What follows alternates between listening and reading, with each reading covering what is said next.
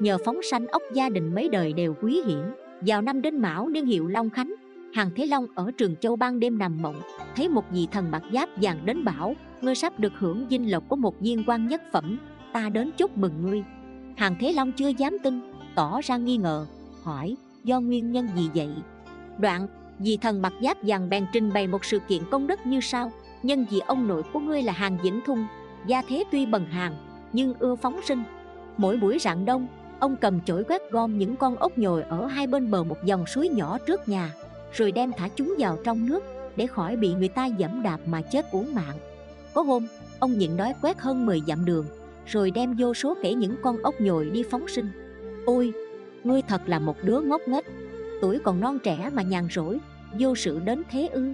Đại khái đó là những lời đùa cợt, đàm tiếu của thế nhân khi nhìn ông thả ốc nhồi, nhưng ông đều nhẫn nhục cả. Ông chỉ biết mình đang làm việc tốt là được, còn đối với những lời chê bai của thiên hạ thì chẳng màng để ý làm gì.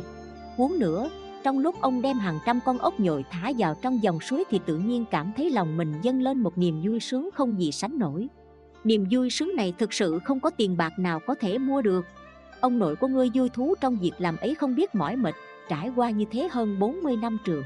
Chính nhờ công đức phóng sinh ấy mà mấy đời đều quý hiển, âm đức này còn đượm nhận cho đến nhà ngươi. Vì thần giáp vàng nói xong thì biến mất. Từ sau giấc mộng ấy, Hàng Thế Long càng gắng sức làm nhiều việc tốt hơn nữa. Quả nhiên ngày sau làm quan đến nhất phẩm, có lần được vua cử đi sứ sang Triều Tiên.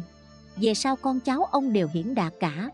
Trích: Sự tích cứu vật phóng sinh. Câu chuyện đến đây là hết. Cảm ơn các bạn đã chú ý theo dõi. Nhớ follow kênh mình để được nghe những câu chuyện Phật giáo ý nghĩa mỗi ngày nhé.